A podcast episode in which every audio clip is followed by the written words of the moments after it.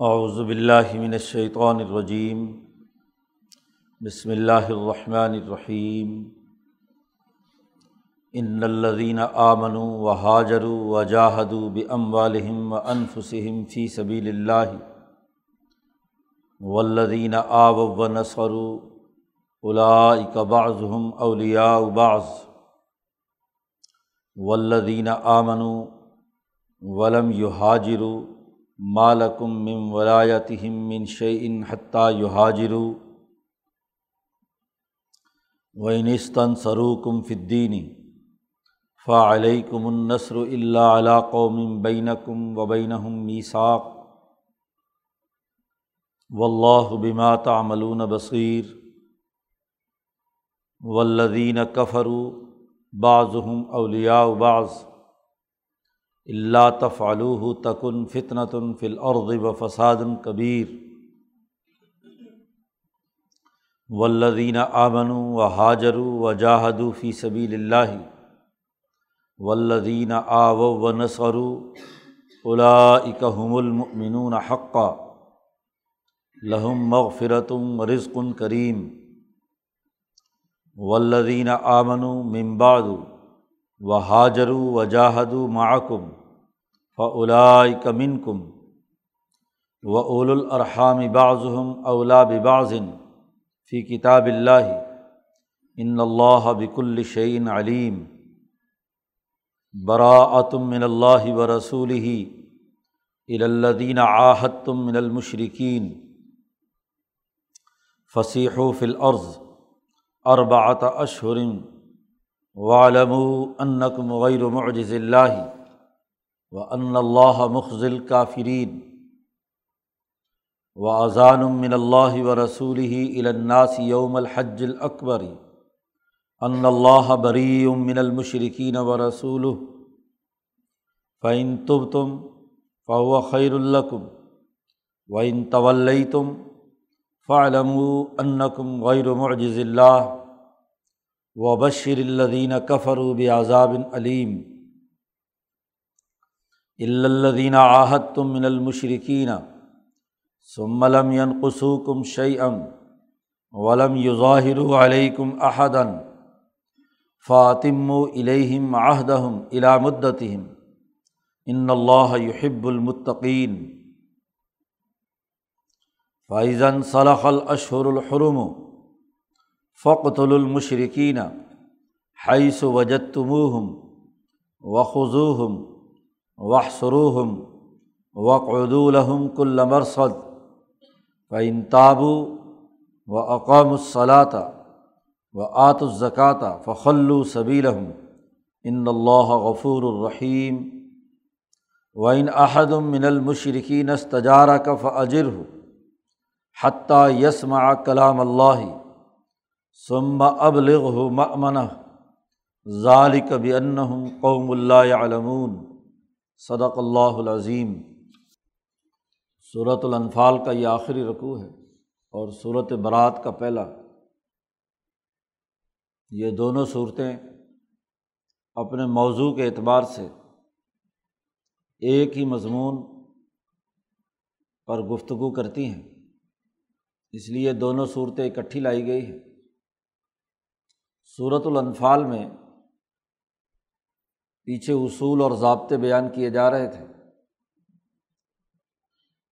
کہ مسلمانوں کا داخلی نظم و ضبط کن اصولوں پر قائم ہوگا۔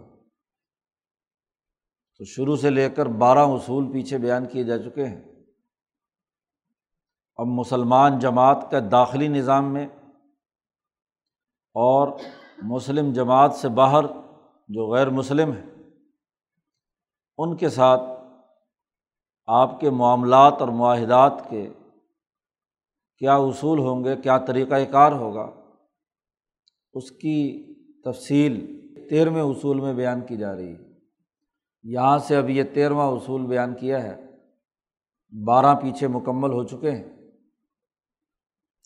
یہاں سب سے پہلے تو مسلمان جماعت کی داخلی نوعیت سب سے پہلے واضح کی گئی ہے کہ مسلمان جماعت کی حیت ترکیبیہ کیا ہے۔ ان کا داخلی طور پر جو جماعتی نظام ہے، اس کی نوعیت کیا ہے؟ اس کی ذیلی تقسیم کیا ہے؟ اور اسی طرح جو غیر مسلم جماعتیں ہیں، ان کی نوعیت کیا ہے؟ نبی اکرم صلی اللہ علیہ وسلم کی دعوت پر جو لوگ ایمان لانے والے تھے، ان میں ایک جماعت تو وہ تھی جو مکہ مکرمہ سے ہجرت کر کے مدینہ منورہ آئی، جنہیں مہاجرین کہا جاتا ہے کہ جنہوں نے اللہ کے لیے اپنا گھر چھوڑا، انہیں مکے کے مشرقوں نے اپنے گھر سے نکالا اور مدینہ آ کر اس نئی ریاست مدینہ کی تشکیل کے لیے انہوں نے کردار ادا کیا۔ دوسری جماعت وہ ہے جنہیں انصار کہا جاتا ہے کہ مدینہ منورہ میں جو مسلمان ہوئے اوس اور خزرج قبائل میں سے یا کچھ یہودیوں میں سے، جنہوں نے ان مہاجرین کی جو آنے والے تھے مدد بھی کی، تعاون کیا، ان کے درمیان مواقعات، بھائی چارہ بھی قائم کیا گیا۔ اس مسلمان جماعت کا، اس ریاست مدینہ کا دوسرا اہم ترین ستون انصار ہے۔ دونوں کا قرآن نے یہاں پر تذکرہ کیا ہے، مہاجرین اور انصار۔ تیسری مسلمانوں کی ایک اور قسم بھی تھی، اور وہ یہ کہ مکہ مکرمہ میں رہنے والے کچھ کمزور مسلمان اسلام تو لے آئے نبی اکرم صلی اللہ علیہ وسلم پر ایمان رکھتے ہیں، لیکن کمزور تھے، عورتیں، بچے، بوڑھے، جو ہجرت نہیں کر سکے تھے، جن میں بالخصوص خود حضور اقدس صلی اللہ علیہ وسلم کے حقیقی چچا حضرت عباس تھے۔ اور بہت سے ایسے مسلمان تھے جو مکہ میں ہی رہے، ہجرت نہیں کی۔ مدینہ کی ریاست کا حصہ نہیں بنے، وہ ریاست مکہ کا حصہ ہے۔ تو ان کی قانونی حیثیت کیا ہے؟ مسلمان جماعت میں ان کے ساتھ داخلی نظام میں کیا سلوک کیا جائے گا؟ تو یہ مسلمانوں کی تین جماعتیں ہو گئیں۔ اسی طریقے سے جو مشرقین تھے، ان کے بھی تین چار گروپ ہیں، جن کے ساتھ حضور کا معاہدات یا تعلقات استوار ہوئے ہیں۔ ایک مشرق تو وہ ہیں جن سے معاہدہ ہوا صلاح حدیبیہ کے موقع پر مکے کے سردار ابو سفیان سے۔ تو یہ غیر مسلم ہیں، معاہدہ ہوا ہے اور معاہدے کی بھی پھر آگے ذیلی دو قسمیں ہیں۔ ایک وہ جن سے معاہدہ ہوا ہے دس سال کی مدت کا، اسے معاہدہ میادی کہتے ہیں کہ ایک وقت مقرر تک ہم آپس میں جنگ نہیں لڑیں گے۔ ایک وعدہ کر لیا گیا، مدت مقرر کر لی گئی۔ اور پھر یہ بھی معاہدہ کر لیا گیا کہ اس حجاز میں دو سیاسی طاقتیں ہیں، ایک ریاست مدینہ کی اور ایک ریاست مکہ کی۔ باقی جتنے بھی جزیرت العرب میں پھیلے ہوئے قبائل ہیں، وہ دونوں میں سے کسی کے معاہد ہو سکتے ہیں، معاہدہ کر سکتے ہیں۔ اور جو جس کا معاہدہ کرے گا وہ اس کے سیاسی گروپ میں ہوگا۔ جو لوگ نبی اکرم صلی اللہ علیہ وسلم سے معاہدہ کریں گے ہیں غیر مسلم۔ جیسے خود مدینہ کے اندر یہودی اور بہت سے مشرق تھے جن سے میساک مدینہ کے معاہدے کے تحت وہ ریاست مدینہ کا حصہ تھے۔ ایسے ہی حجاز میں جو بکھرے ہوئے مختلف قبائل ہیں۔ تو ان قبائل میں سے جو لوگ حضور صلی اللہ علیہ وسلم کے معاہد ہوں گے، وہ حضور کی جماعت کا سیاسی طور پر وہ اس جماعت کا حصہ ہوں گے۔ اور جو غیر مسلم مکے کی مشرقوں یا ریاست مکہ کے ساتھ معاہدہ کریں گے، ابو سفیان کے ساتھ، تو وہ تمام کے تمام ان کی پارٹی کے لوگ ہوں گے۔ اور یہ جو دس سال کا معاہدہ ہمارا ہوا ہے، مسلمانوں کا اور مکے کی ہاں جی مشرقوں کا ریاست مدینہ اور ریاست مکہ کا جو معاہدہ ہوا ہے، اس معاہدے میں ان کے معاہد بھی شریک ہوں گے۔ ہر ایک کا جو سیاسی گروپ ہے، وہ بھی شریک ہوگا۔ اور اس معاہدے میں یہ بھی طے کیا گیا تھا، صلح حدیبیہ کے موقع پر، کہ اگر مسلمانوں کے ساتھ کسی غیر مسلم قبیلے کا معاہدہ ہے، اس سے خود ریاست مکہ لڑے یا ریاست مکہ کے ساتھ کسی غیر مسلم قبیلے نے معاہدہ کیا ہوا ہے، وہ لڑائی کرے۔ تو مسلمان مقابلہ کریں گے۔ معاہدہ سمجھ لو ٹوٹ جائے گا، اس کی خلاف ورزی ہو یا مسلمانوں کا کوئی معاہد غیر مسلم قبیلہ ہے، سیاسی حمایتی، اس کے ساتھ دشمن کا کوئی سیاسی معاہد اس کے ساتھ لڑتا ہے، تو ہم اس کا پورا دفاع کریں گے اور اس کی حمایت کریں گے۔ تو چونکہ دو ریاستوں کے درمیان معاہدات تھے اور ہر ریاست کے جو حلیف تھے، وہ بھی اس معاہدے کا حصہ تھے۔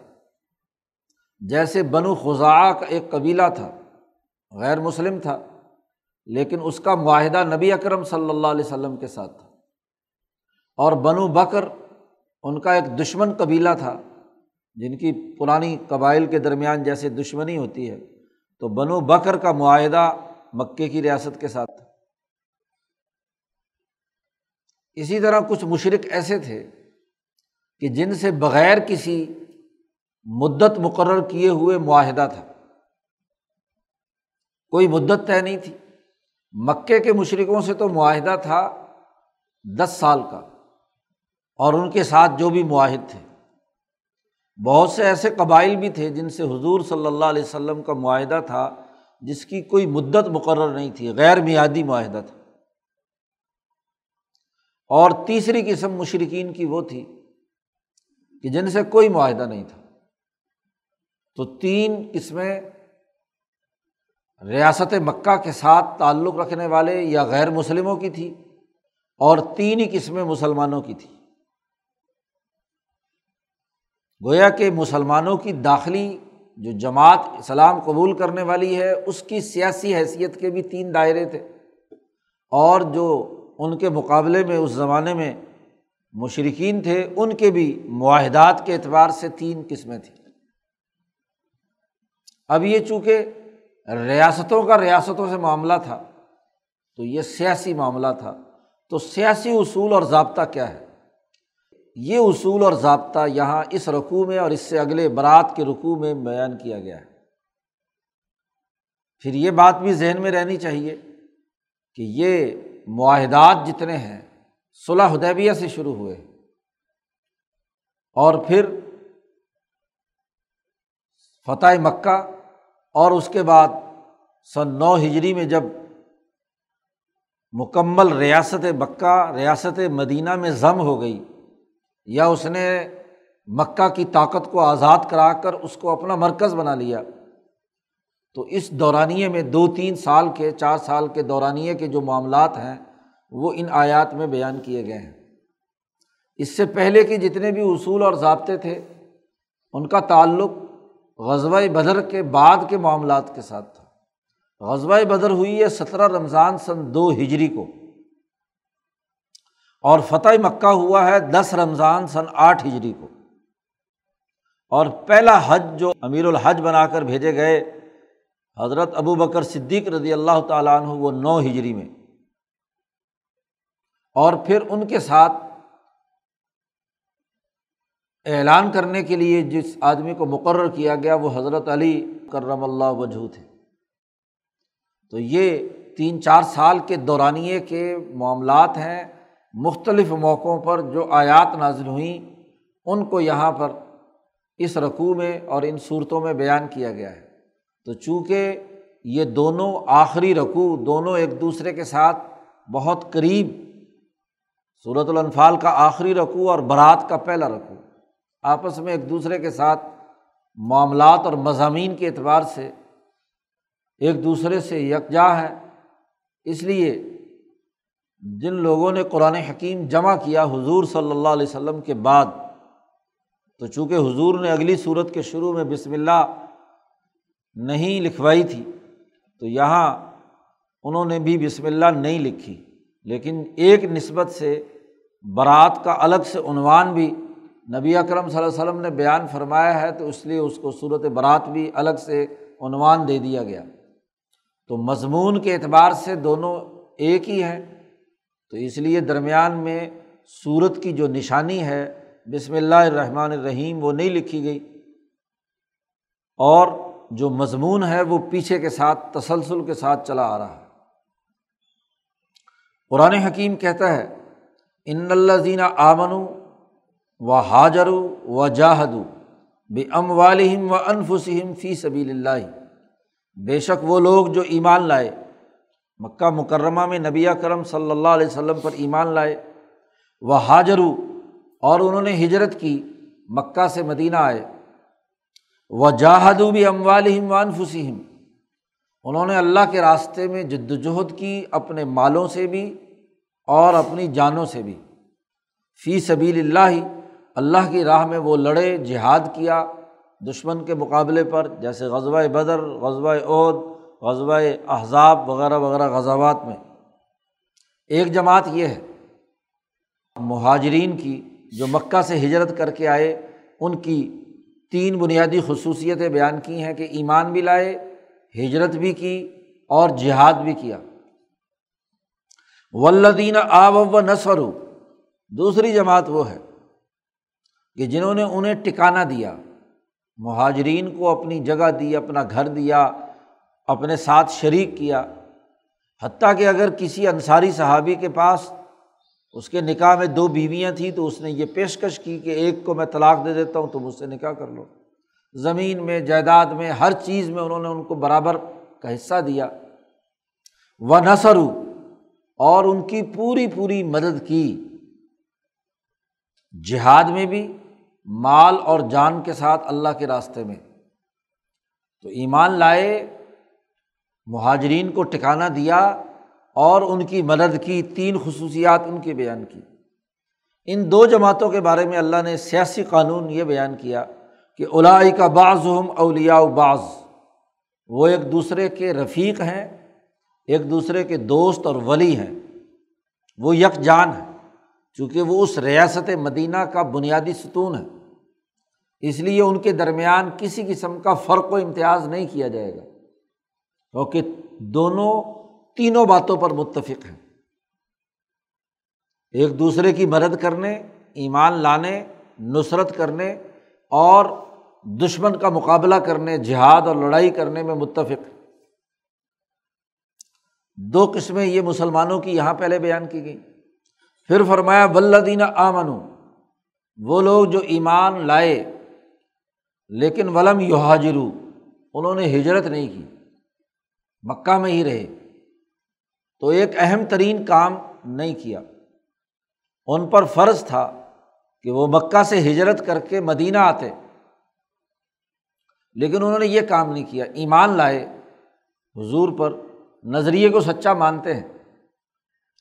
تو یہ بات طے ہے کہ مالکم مم ولایتی من شعی ان حتیٰ یو تمہاری ان کے ساتھ رفاقت نہیں ہوگی۔ تمہارے وہ رفیق نہیں ہے تمہاری ریاست کا حصہ نہیں ہے وہ دشمن ریاست میں، دارالحرب میں رہنے والے ہیں، وہ تمہاری ریاست کا حصہ نہیں ہے تو اب تمہاری ولایت ولایت یعنی سیاست، تمہارا جو سیاسی نظام ہے، ریاست مدینہ کا، تو ان سیاسی اصولوں پر تم ان کے ساتھ اپنی جماعت کا داخلی حصہ سمجھتے ہوئے کردار ادا نہیں کرو گے۔ ایمان کا تعلق عقیدے سے ہے۔ عقید ایمان ان کا قبول ہے۔ لیکن سیاسی طور پر وہ آپ کی جماعت کا حصہ نہیں، آپ کی ولایت نہیں ہے۔ من شعی ان ایک معمولی سی چیز کی بھی تمہارا اس کے ساتھ سیاسی تعلق نہیں ہوگا۔ کیونکہ انہوں نے ایک اہم ترین کام ہجرت نہیں کی۔ حتیٰ یو حاجرو جب تک کہ وہ ہجرت کر کے مکہ چھوڑ کر مدینہ نہ آئے۔ آپ کی سیاسی دائرے کے اندر داخل نہ ہو۔ آپ کا جو نظم و مملکت قائم ہے، اس کا حصہ نہ بنے۔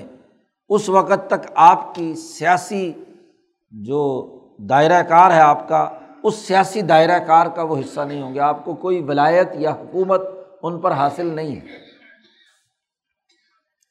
اب سوال یہ پیدا ہوتا ہے کہ سیاسی طور پر تو وہ آپ کے ساتھ نہیں ہے۔ وہ رہ رہے ہیں دشمن ریاست کے اندر۔ لیکن ایمان لائے ہیں بالفرض ان کو وہاں کوئی مصیبت پہنچے، کوئی تکلیف پہنچے۔ اور ایسے مسلمان جو مہاجر نہیں بنے اور دارالحرم میں رہتے ہیں، دشمن علاقے میں رہ رہے ہیں، وہ اگر تم سے مدد طلب کریں، تو مدد طلب کرنے کی صورت میں تمہاری ریاست کیا اقدام کرے گی؟ کسی غیر مسلم ملک میں مسلمان رہ رہے ہیں اور وہ کسی مصیبت میں مبتلا ہوں اور تم سے مدد مانگیں۔ وینستن سروکم فت دینی اگر وہ تم سے مدد چاہتے ہیں دین میں، کسی دینی معاملے میں، ایمانیات سے متعلق، دین پر عمل کرنے سے متعلق، تو فعلی کم النثر تو تمہارا پر لازمی اور ذمہ داری ہے کہ جو دینی معاملات ہیں، ان میں ان کی مدد کرو۔ تعلیم ہے، تربیت ہے، نظریہ سیکھنا چاہتے ہیں۔ تو دینی معاملات میں ان کی مدد کی جا سکتی ہے۔ لیکن اس میں بھی ایک شرط لگا دی۔ اللہ علیہ قومم بین کم و بین میساک خبردار۔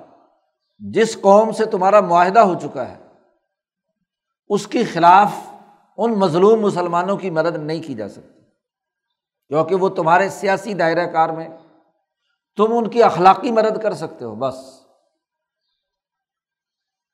ان کی دین کی اگر کوئی ضرورت ہے، اس کو پورا کرنے کے لیے تم کوئی کردار ادا کر سکتے ہو۔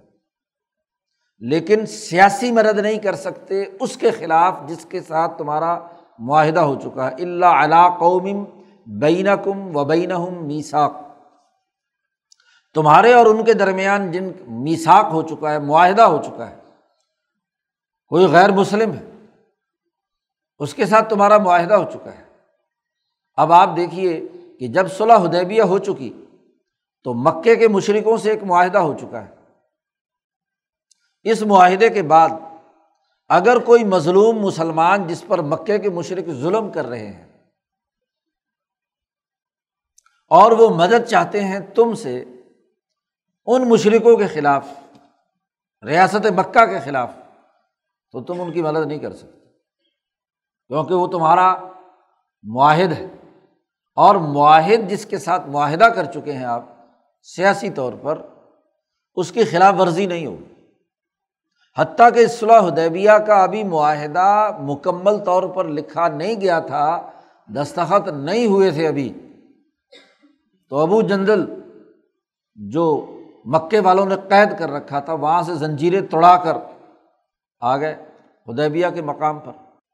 تو عروا ابن مسعود ثقفی جو مکے والوں کی طرف سے معاہدہ کرنے کے لیے آیا ہوا تھا، اس نے فوراً حضور سے کہا کہ یہ معاہدے کی خلاف ورزی ہے، آپ اس کی مدد کر رہے ہیں۔ اس کو رہا کریں۔ یہ ہمارا بندہ ہے، ہم لے کر جائیں گے۔ مسلمان ہو چکا ہے، مدد کے لیے یہ پکار رہا ہے۔ وہاں سے چھوٹ کر آ گیا، زنجیروں میں جکڑا ہوا ہے۔ لیکن چونکہ معاہدہ ہو چکا ہے، تو حضور صلی اللہ علیہ وسلم نے ابو جندل سے کہا کہ بس صبر کرو اور اس کے ساتھ چلے جاؤ۔ معاہدے کی خلاف ورزی نہیں کرنی۔ تو جن کے ساتھ بھی آپ کا کوئی بین الاقوامی معاہدہ ہے، کسی بھی ریاست کے ساتھ، اس ریاست کے خلاف ان مظلوم مسلمانوں کی یا جنہوں نے ہجرت نہیں کی، ان کی مدد نہیں کر سکتے۔ ہاں دینی معاملات میں فعلیکم النصر، دینی معاملات میں تم ان کی مدد کر سکتے ہو، کوئی تعلیم ہے، تربیت ہے، ایمانیات کی بحث ہے، کوئی معاملہ ہے۔ تو انستن سروکم فدین فعلیکم النصر، لیکن سیاسی مدد نہیں کر سکتے۔ تو ایک ضابطہ اور قاعدہ بتلا دیا۔ چنانچہ جن جن لوگوں سے بھی معاہدے ہوئے ہوئے تھے، ان تمام کے ساتھ اگر وہ مسلمانوں کی وہ قسم جو آپ کی ریاست کا حصہ نہیں ہے، اس نے ایک اصول اور ضابطہ بتلا دیا کہ ریاستوں کی تشکیل سیاسی معاملات کی بنیاد پر ہوتی ہے۔ ریاستیں قومی ہوتی ہیں۔ قومی ریاست میں قومی سیاست کے اصول پر کام ہوگا۔ آپ کا جو دائرۂ حدود مقرر ہو چکا ہے سیاسی طور پر، آپ اس میں اپنا نظم و نسق قائم کریں گے۔ اور اگر کسی قومی ریاست کا کسی دوسری قومی ریاست سے کوئی معاہدہ ہے، تو اس معاہدے کی پاسداری کرنی ہوگی۔ خواہ آپ کا اپنا مسلمان رشتے دار، اب حضور کے چچا ہیں عباس۔ ہاں جی؟ وہ بھی اگر مدد مانگے تو مدد نہیں دی جا سکتی۔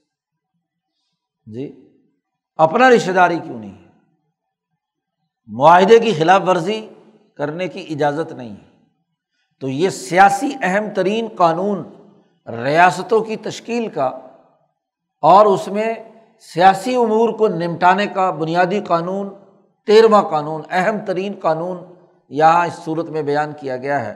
و اللہ بماتا عملون بصیر اللہ تعالیٰ اچھی طرح جانتا ہے کہ تم کیا عمل کر رہے ہو۔ کہاں تم نے اس نزاکت کو نہیں سمجھا کہ معاہد کے خلاف تم نے اقدام کیا، کسی بھی مسلمان کی مدد کرتے ہوئے تو اللہ تعالیٰ جانتا ہے۔ جب ریاست دوسری ہے تو بے شک وہ مسلمان ہی کیوں نہیں ہے؟ جب تک وہ وہاں سے ہجرت کر کے آپ کی ریاست کا حصے دار نہیں بنتا آپ اس کی سیاسی مدد نہیں کر سکتے، اخلاقی مدد کر سکتے ہیں۔ جی۔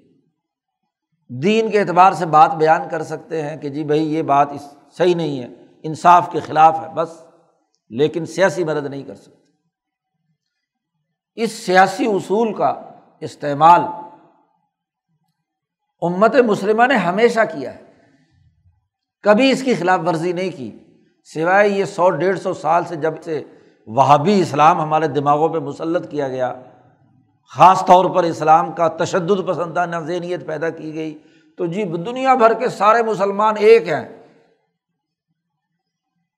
تو کیا سیاست اور ریاست کے جو قواعد و ضوابط ہیں وہ چھوڑ دیے جائیں یہاں تو قرآن واضح طور پر ریاستوں کے درمیان معاملات کی بات کر رہا ہے اور اس میں واضح کر رہا ہے کہ غیر مسلم، جس سے آپ کا معاہدہ ہو چکا۔ اور جب سے یہ اقوام متحدہ بنی ہے، جیسی کیسی بھی ہے، اس بین الاقوامی معاہدے کے تحت ریاستوں کی حدود مقرر ہو گئی۔ اور کوئی ریاست کسی دوسری ریاست کے اندر مداخلت نہیں کر سکتی۔ سرحد پار نہیں کی جا سکتی۔ اس لیے جب ریاست کی حدود کراس نہیں کی جا سکتی، تو دوسری حد میں رہنے والا کوئی بھی مسلم ہو یا غیر مسلم اس کی آپ مدد نہیں کر سکتے، آپ اپنی ریاست کے دائرے میں اختیار رکھتے ہیں۔ اب یہ ایک بڑی موٹی سی بنیادی سیاسی بات ہے اور قرآن نے باقاعدہ اسے بیان کر دیا۔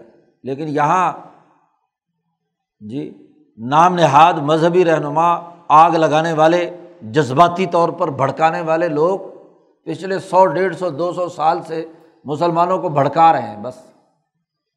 فلسطین کا معاملہ ہو تو جھنڈے لے کر میدان میں آ جائیں گے اور لڑنے کے لیے پچھلے تیس چالیس سال سے۔ افغانستان کا معاملہ ہو، ایک ریاست الگ ہے۔ ہر مسلمان ملک کی بھی اپنی ریاست الگ ہے۔ تو وہ اپنی سرحدوں کا معاملہ، وہ جانے، اس کا کام جانے۔ تمہارا کیا کام ہے؟ کہ تم یہاں سے مدد کرنے کے لیے وہاں پر پہنچو۔ ریاستوں کے درمیان معاہدے ہو چکے ہیں بارڈر کراس نہیں کیا جا سکتا۔ یہاں آج بھی جذباتی قسم کے لوگ کنٹرول لائن کراس کر کے جی سری نگر پہنچ جاؤ۔ کس قانون کے تحت؟ کس ضابطے کے تحت؟ قرآن کی ان آیات کی خلاف ورزی ہے۔ آپ صرف اخلاقی، سفارتی مدد کر سکتے ہیں، بس۔ اس سے آگے کی بات کی اجازت قرآن نے پابندی لگا دی۔ اللہ علیہ قوم بین مبین میسا تو جب سے سیاسی شعور مارا گیا، تو قرآن آیات بھی ان کے دل و دماغ سے غائب کر دی، سمجھ بوجھ فنا ہو گئی۔ پھر اگلی بات بھی بیان کر دی۔ ولدینہ کفر و بعض ہم اولیا بعض۔ اب کافروں کا معاملہ شروع کیا کہ کافروں کی بھی بہت ساری اقسام ہیں۔ جیسے مسلمان ایک دوسرے کے دوست ہیں، مہاجر اور انصار۔ تو ایسے ہی کافروں میں بھی وہ کافر چاہے وہ تمہارے معاہد ہیں یا غیر معاہد ہیں، جن سے آپ تمہارا معاہدہ نہیں ہوا۔ جب وہ اس ریاست کے ساتھ شریک ہیں مکے کی، تو وہ آپس میں ایک دوسرے کے دوست ہیں۔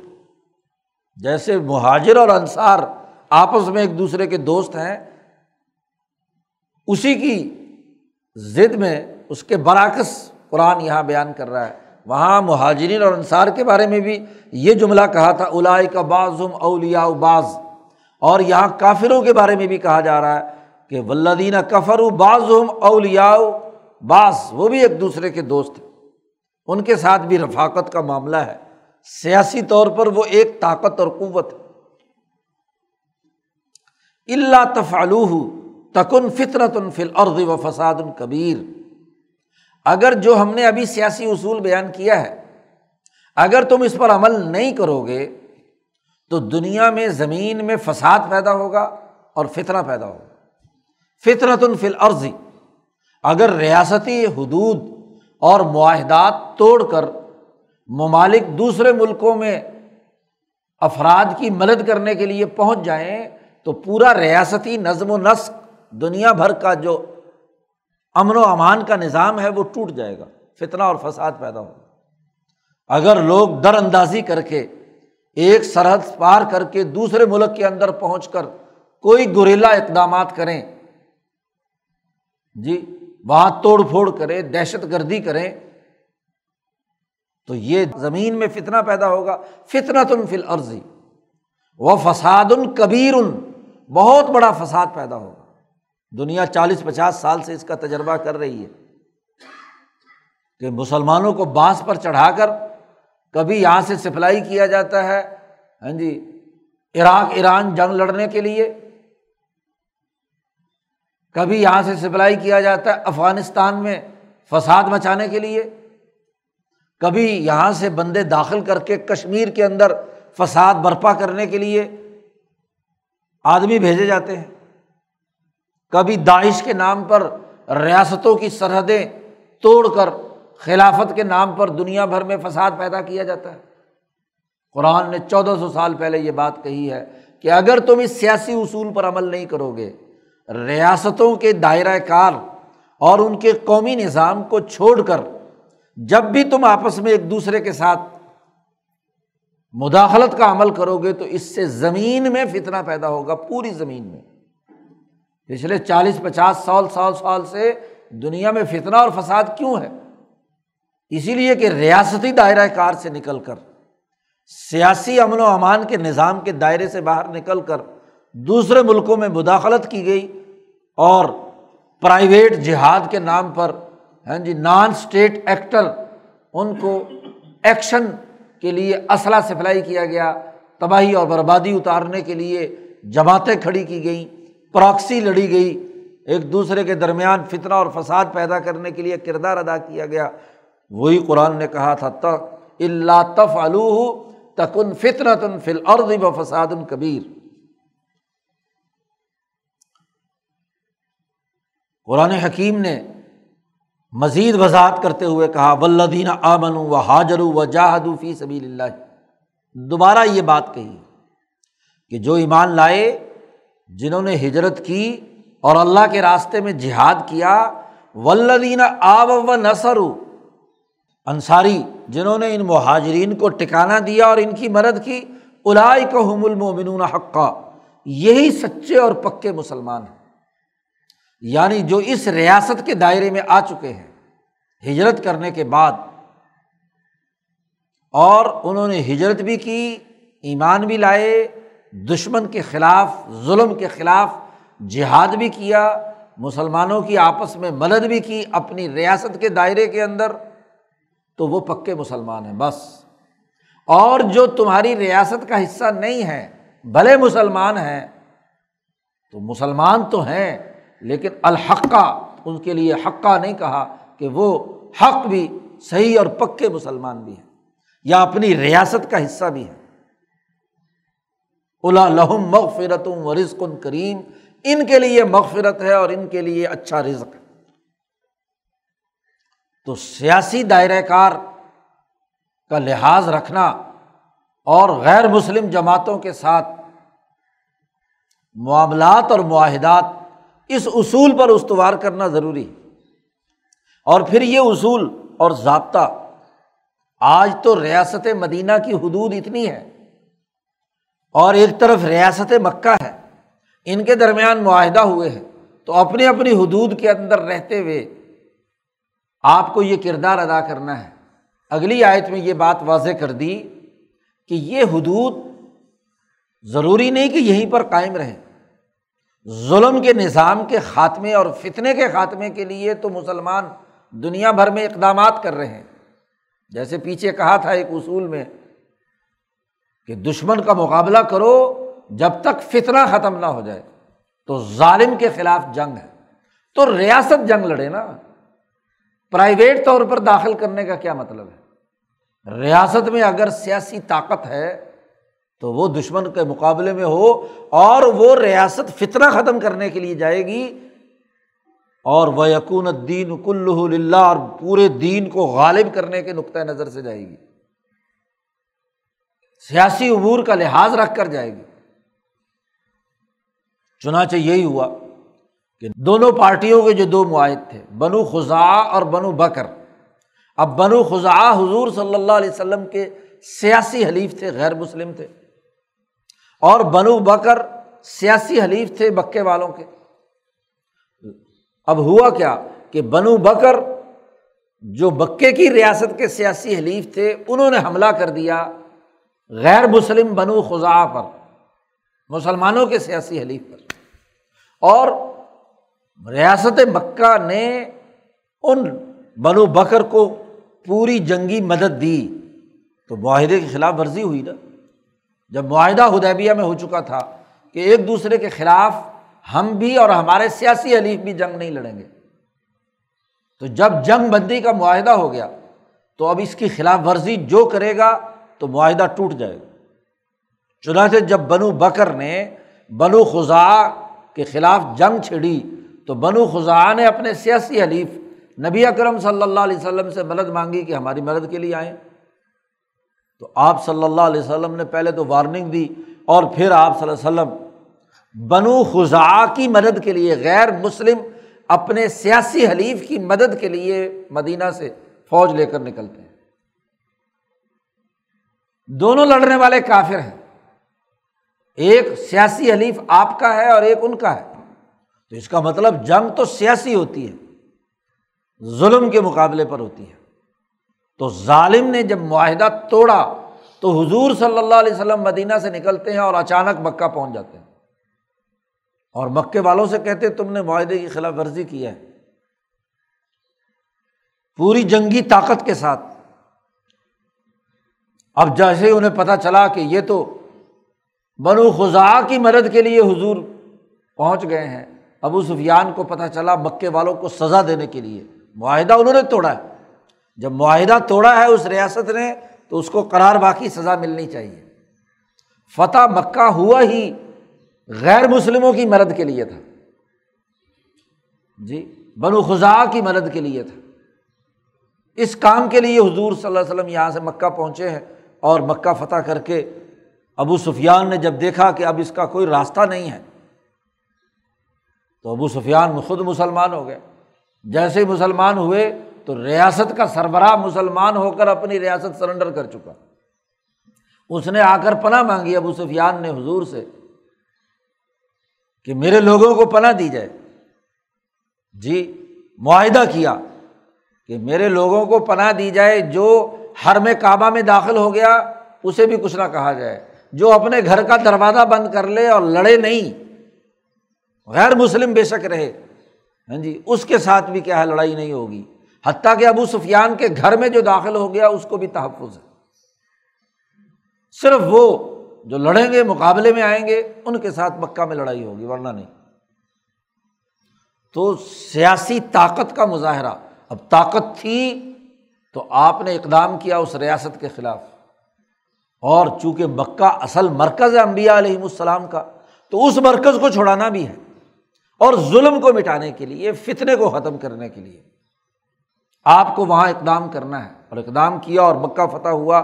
اب اس کے بعد جو لوگ مہاجر بنیں گے، یا جو لوگ ایمان لائیں گے، یا جو جہاد میں آپ کے ساتھ شریک ہوں گے، ان کی قانونی حیثیت کیا ہوگی؟ اب جب مکہ ضم ہو گیا ریاست مدینہ کے ساتھ تو اب اس کے بعد جتنے لوگ مہاجر بنیں گے، ان کی سیاسی حیثیت کیا ہوگی؟ وہ اس آیت میں بیان کی۔ ولدین آمن و ممباد وہ لوگ جو اس کے بعد ایمان لائے، فتح مکہ کے بعد۔ وہ حاجرو اور انہوں نے ہجرت کی۔ یا صلاح ادیبیہ کے بعد مسلمان ہوئے اور وہاں سے ہجرت کر کے یہاں آئے۔ وہ جاہد محکم تمہارے ساتھ مل کر اس کے بعد جہاد کیا۔ فولا کمن کم وہ تم میں سے ہی ہے اب وہ سیاسی طور پر اب تمہارے ساتھ شریک ہو گئے۔ ایمان والے بھی ہیں اور تمہاری سیاسی طاقت کا اور حکومت کا حصہ بھی ہے اب یہاں ایک اور معاملہ یہ بھی ہوا تھا کہ جنہوں نے ہجرت نہیں کی تھی اور ایمان والے بھی تھے، تو سیاسی تقاضوں کے تحت مالی تقسیم کا قانون بھی نافذ ہوا تھا، وراثت کا قانون بھی۔ کہ جو آدمی دارالکفر میں رہے گا، کافر ہے، اس کو چاہے وہ مسلمان کا رشتے دار ہی کیوں نہ ہو، مسلمان کی وراثت اسے نہیں جائے گی۔ دار الحرب اور دار الامن میں جو فرق اور امتیاز ہے، اس کے سیاسی معاملات میں یہ بھی ہے کہ مسلمان اگر کوئی مسلمانوں کی ریاست میں فوت ہوتا ہے اور اس کا کوئی خونی رشتے دار دوسری ریاست میں رہتا ہے، کفر میں، اور کفر کی حالت میں ہے۔ تو اس کی مال کی تقسیم اور اس کی وراثت اس کا حصہ نہیں بنے گی۔ کیونکہ جب سیاسی طور پر ریاست وجود میں آتی ہے، تو اس کا مال اسی ریاست میں رہنا چاہیے۔ وہ دوسری ریاست کے اندر نہیں جا سکتا، چاہے وہ رشتے داری کیوں نہ ہو۔ تو یہ جو وراثت کا جو قانون منسوخ کیا گیا تھا کہ جی اب وہ اس ریاست کا حصہ ہے دار الحرم میں رہتے ہیں، کافر ہیں، لہٰذا وہ ہمارے مال میں اب شریک نہیں ہوں گے۔ لیکن جب مکہ فتح ہو گیا اور وہ لوگ آپ کی ریاست کا خود حصے دار بن گئے، مسلمان ہو گئے، تو اس کے لیے پھر قانون بیان کیا۔ وہ اول الرحامی بعضم اولا بازن فی کتاب اللہ۔ اللہ کی کتاب میں رشتے دار رشتے دار کے ساتھ ہاں جی اپنے تمام حقوق میں زیادہ ترجیح دیے جائیں گے۔ پہلے تو یہ تھا کہ غیر مسلم ہے آپ کا حقیقی رشتے دار، اس کو وراثت نہیں جائے گی اور آپ کا اگر رشتے دار نہیں ہے لیکن مسلمان ہونے کی وجہ سے مواقعات ہوئی تھی انصاری میں اور مہاجر میں، تو وہاں خونی رشتہ تو کوئی نہیں تھا، لیکن ایک دوسرے کی وراثت میں وہ حصے دار تھے، بنائے گئے تھے شروع میں۔ لیکن جب اب مکے کی ریاست ادھر شریک ہو گئی رشتے دار ادھر آ گئے تو اب وراثت کا پرانا قانون جو ہے وہ بحال ہو گیا کہ جو قانونی رشتے دار ہے اس کو وراثت کا حق دیا جائے گا۔ ان اللہ بک الش ان علیم۔ بے شک اللہ تعالیٰ ہر چیز کو جاننے والا ہے۔ تمام سیاسی امور وضاحت کے ساتھ یہاں پر بیان کر دیے گئے۔ اب جب مکہ فتح ہو گیا ہے تو اب یہاں مختلف ریاست کی نوعیت بدل گئی۔ اب جن جن کافروں یا قبائل کے ساتھ معاہدات ہوئے ہوئے ہیں یا معاہدات نہیں ہوئے ہوئے، اور معاہدات یا میادی ہیں یا غیر میادی ہیں، تینوں قسمیں جو پیچھے آئی تھیں۔ تو اب چونکہ مکہ مدینے کی ریاست کے ساتھ شامل ہو کر اس کی حدود بڑھ گئی، اور مکہ وہ مرکز ہے جو ابراہیم کے زمانے سے امن، عدل، انصاف اور ایمان کا مرکز ہے۔ اب اس مرکز کی حفاظت کے لیے کسی بھی جماعت یا کسی بھی نظریے کا جو مرکز یا وطن ہوتا ہے، اس مرکز میں کوئی اس نظریے کا مخالف نہیں رہ سکتا۔ طے شدہ بات ہے۔ وائٹ ہاؤس میں کوئی کمیونسٹ رہ سکتا ہے؟ نہیں۔ کرملن میں کوئی سرمایہ پرست رہ سکتا ہے؟ امریکی آ سکتا ہے؟ نہیں۔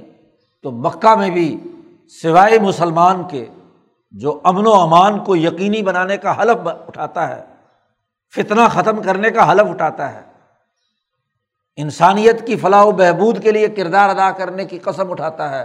اب یہ مکہ اور اس کے گرد و پیش جو حرم کا دائرہ ہے، اس حرم کے اندر کوئی غیر مسلم داخل نہیں ہو سکتا۔ چنانچہ اعلان کر دیا گیا برا اتم من اللہ و رسول ہی الدینہ آحت تم من المشرقین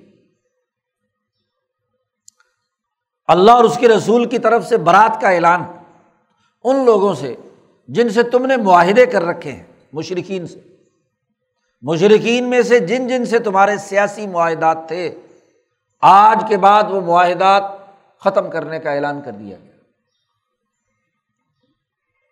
واضح طور پر مکہ فتح ہونے کے بعد اعلان کر دیا گیا کہ جن سے بھی معاہدہ ہے۔ اب مکے کی ریاست سے جو معاہدہ تھا، اس کی خلاف ورزی تو خود انہوں نے کی، وہ تو توڑ دیا انہوں نے۔ اب مسلمانوں کی طرف سے باقاعدہ اعلان کیا جا رہا ہے کہ کسی کے ساتھ بھی ہمارا کوئی معاہدہ ہے۔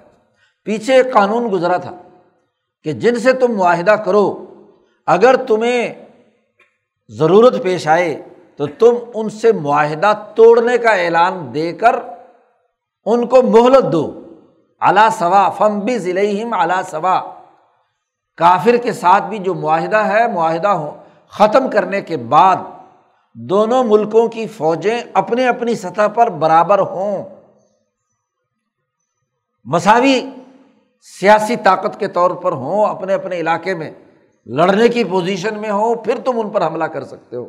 جیسا کہ وہاں واقعہ بیان کیا گیا تھا۔ کہ حضرت امیر معاویہ رضی اللہ تعالیٰ عنہ نے رومیوں کے ساتھ معاہدہ کیا ہوا تھا معاہدے کی مدت ختم ہونے کے قریب تھی۔ تو امیر معاویہ نے اپنی فوجوں کو حکم دیا سپا سالار کو، کہ دشمن کی سرحد پر پہنچو۔ فوج نے کوچ شروع کر دیا دمشق سے۔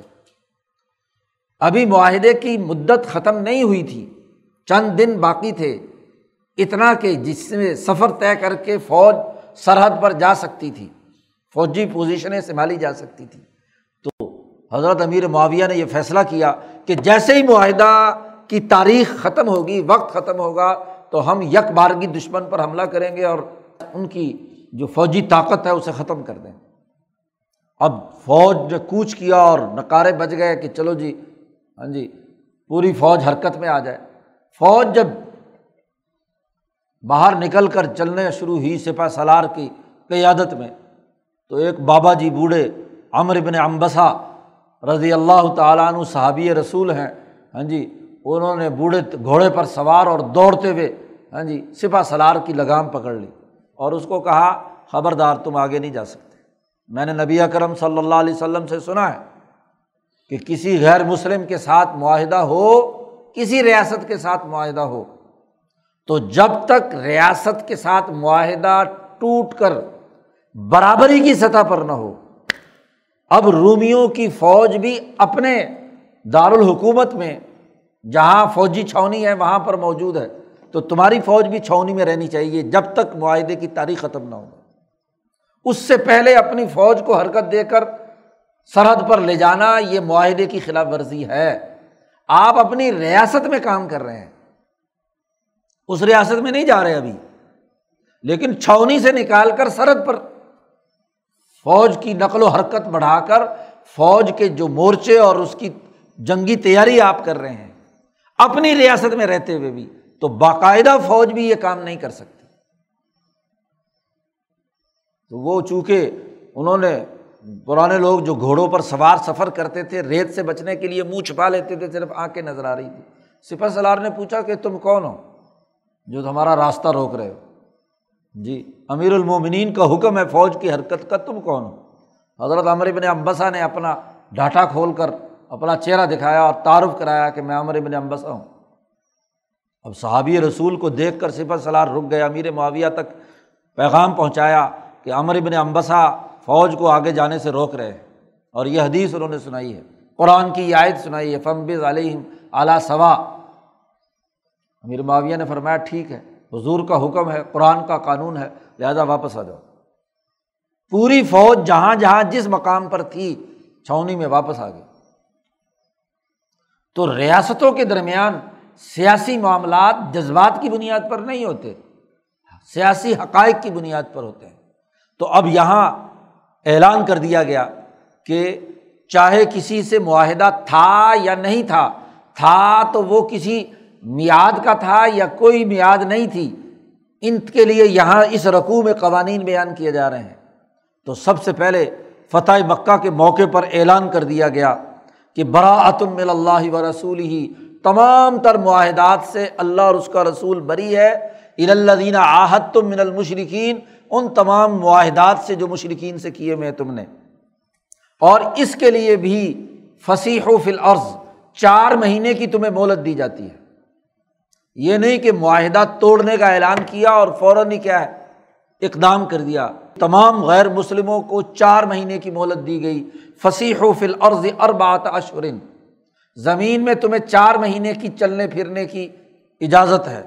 مکہ مکرمہ جو حرم ہے، اس میں بھی تم چار مہینے تک چل پھر سکتے ہو۔ لیکن یاد رکھو کہ یہ جو معاہدہ توڑا گیا ہے اور تم یہ سمجھو کہ لڑ کر مسلمانوں کو فتح حاصل کر لیں گے؟ نہیں. وہ علم جان لو کہ ان غیر معجز اللہ، تم اللہ کو عاجز نہیں کر سکتے۔ ظالم اور متکبر لوگ، وہ اللہ کے سسٹم کو قائم کرنے سے ہاں جی کسی بھی صورت میں اس کے راستے کی رکاوٹ کھڑی نہیں کر سکتے۔ وہ اللہ بخل کافرین اور اللہ تعالیٰ کافروں کو ذلیل، رسوا کرنے والا ہے۔ اس لیے بعض آ جاؤ اگر تو تم توبہ کر لو، آگے آگے واضح کیا گیا، تو تمہارے لیے بہتر ہے۔ واضان من اللہ و رسول ہی الناسی یوم الحج الاکبری ان اللہ بری من المشرقین و رسول ایک تو فتح مکہ کے موقع پر اعلان کر دیا گیا۔ اور پھر دونوں سال، اسی سال بھی ذی الحج کے موقع پر، اور اگلے سال بھی ہاں جی حج کے موقع پر اعلان کر دیا گیا۔ اسی سال اعلان کر دیا گیا۔ کہ آئندہ کوئی مشرق حج کرنے کے لیے نہیں آئے گا۔ چار مہینے کی مہلت ہے۔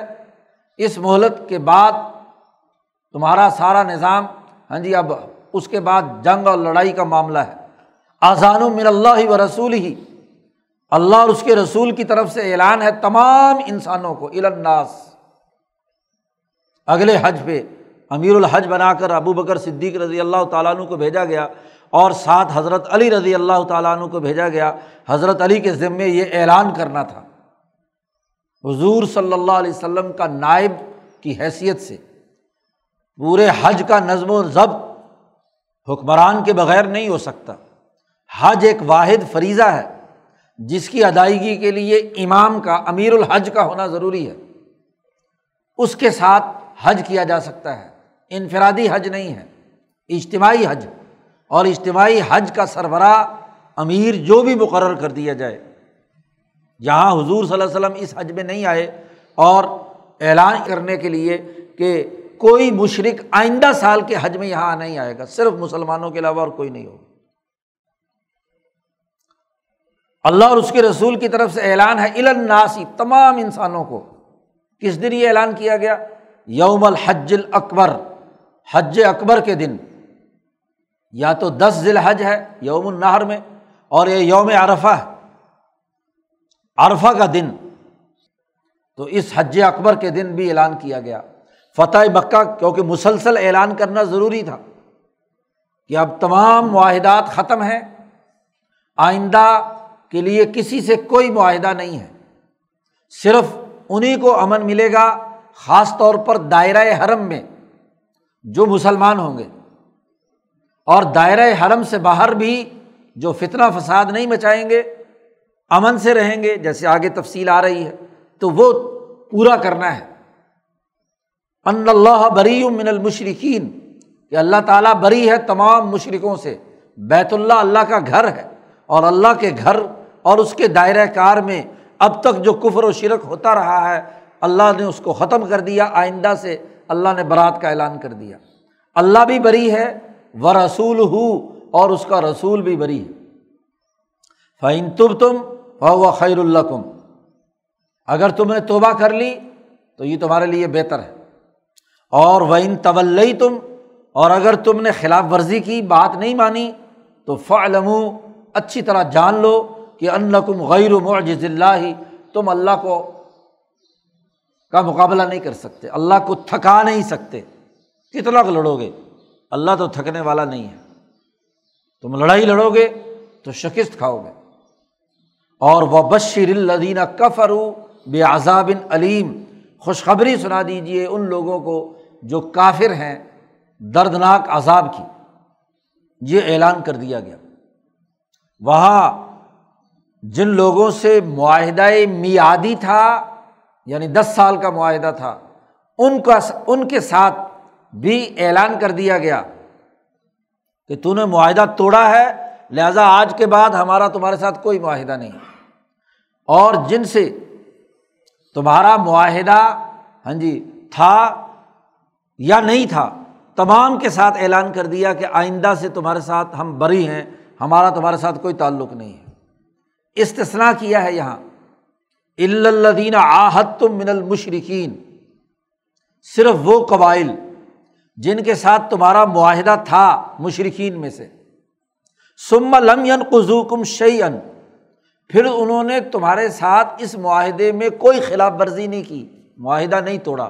جو قبائل حضور کے ساتھ معاہدہ کر رہے ہیں اور معاہدہ توڑا نہیں انہوں نے۔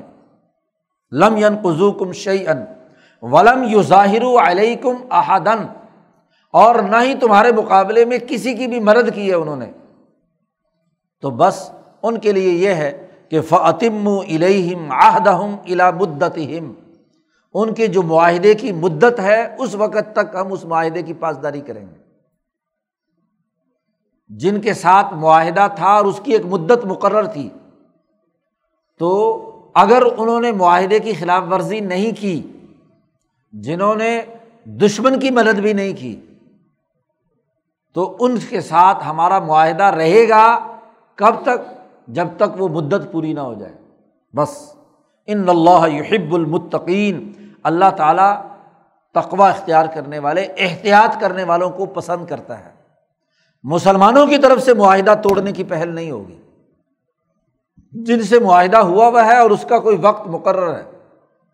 جیسے بنو زمرہ وغیرہ تھے تو ان سے معاہدے کا ایک مدت مقرر تھی۔ تو اس معاہدے کی مدت تک ہم تم معاہدے کی پاسداری کریں گے، تمہیں کچھ نہیں کہیں گے۔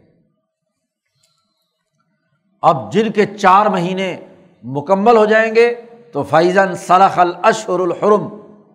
جب بھی حرمت والے مہینے مکمل ہو جائیں گے، مکہ فتح ہوتا ہے رمضان میں، تو شوال ذیقات ذیلحج اور محرم چار مہینے گزرنے کے بعد، محرم کے اختتام کے بعد جب بھی یہ مہینے مکمل ہو جائیں گے تو اب چونکہ حالت جنگ ہے، مکہ فتح ہوا ہے، چار مہینے کی مولت دی ہے۔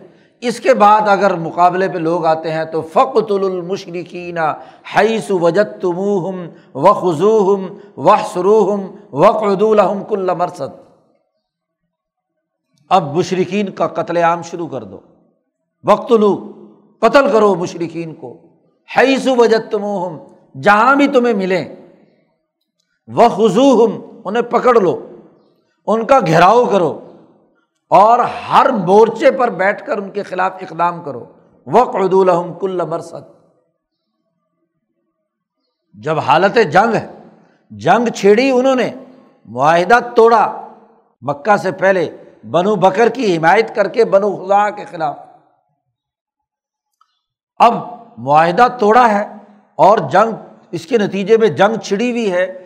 چار مہینے کی درمیان میں تمہیں مہلت دی گئی ہے کہ اس میں سوچ لو، مسلمان جماعت کا حصے دار بننا ہے تو مسلمان جماعت کا حصے دار بنو۔ اور اگر نہیں بننا ہے تو پھر جنگ سے باز آ کر دوسری جگہ جانا چاہتے ہو، جس کی تفصیل اگلی آیت میں آ رہی ہے۔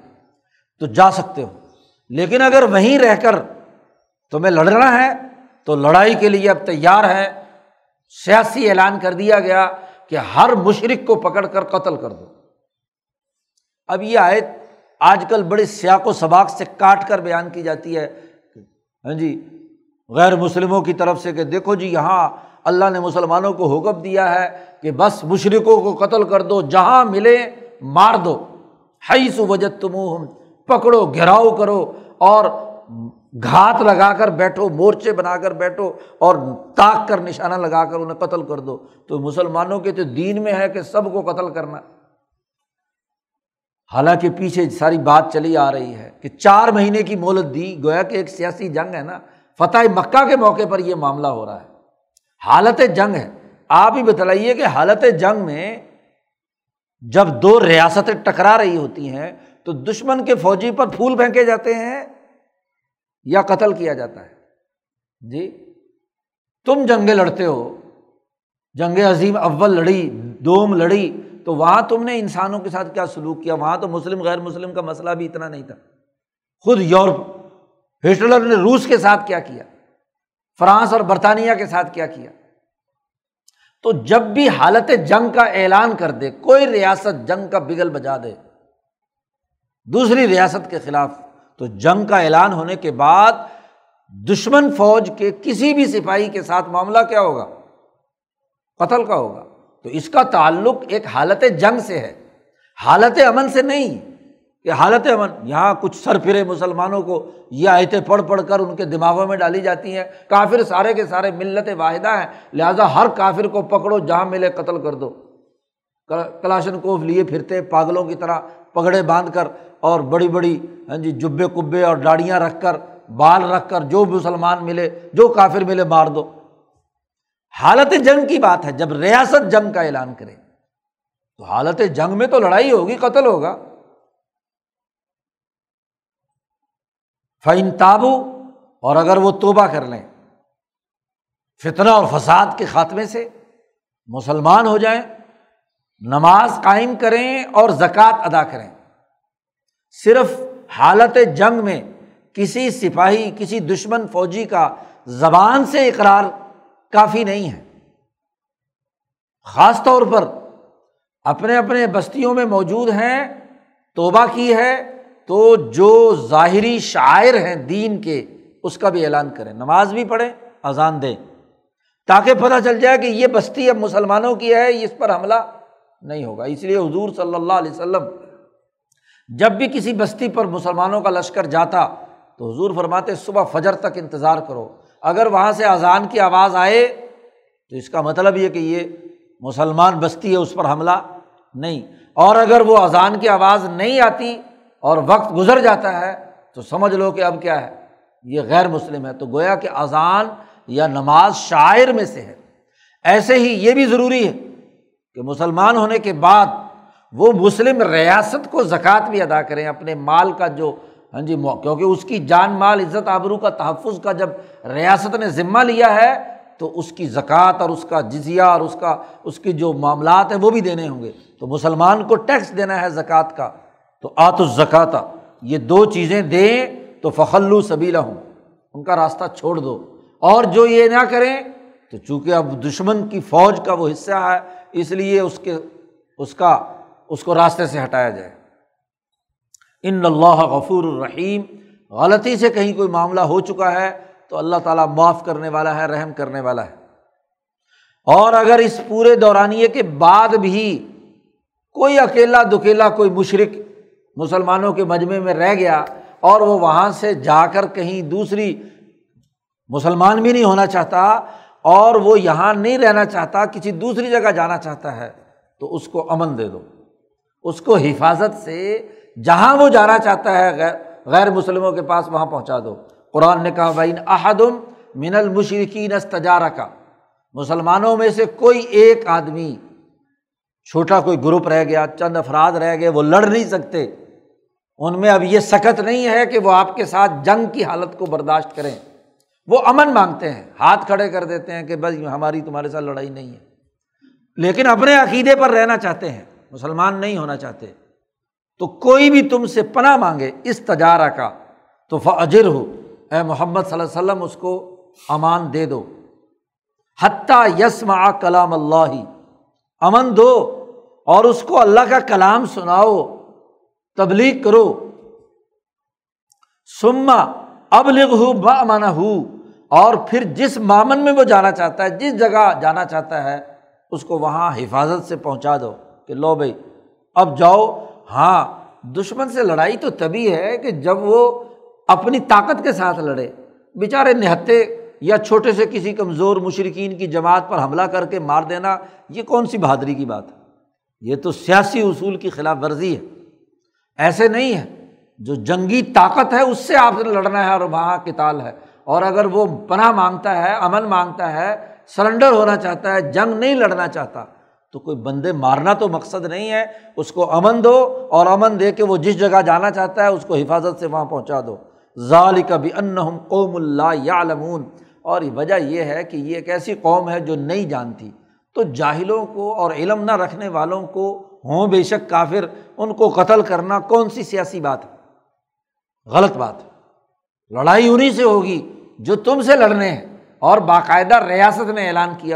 تو یہ قانون اور ضابطہ قرآن حکیم نے بڑی تفصیل کے ساتھ یہاں واضح کر دیا۔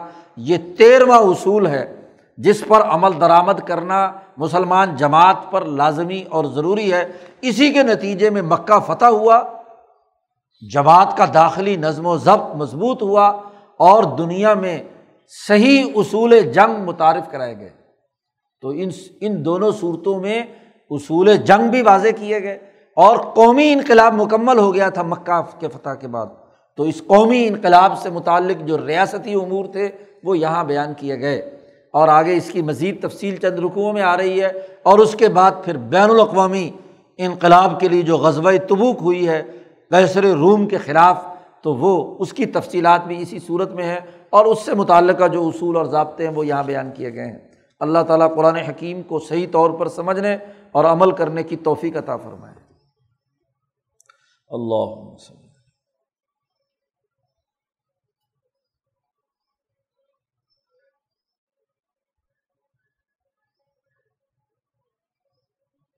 اجمائی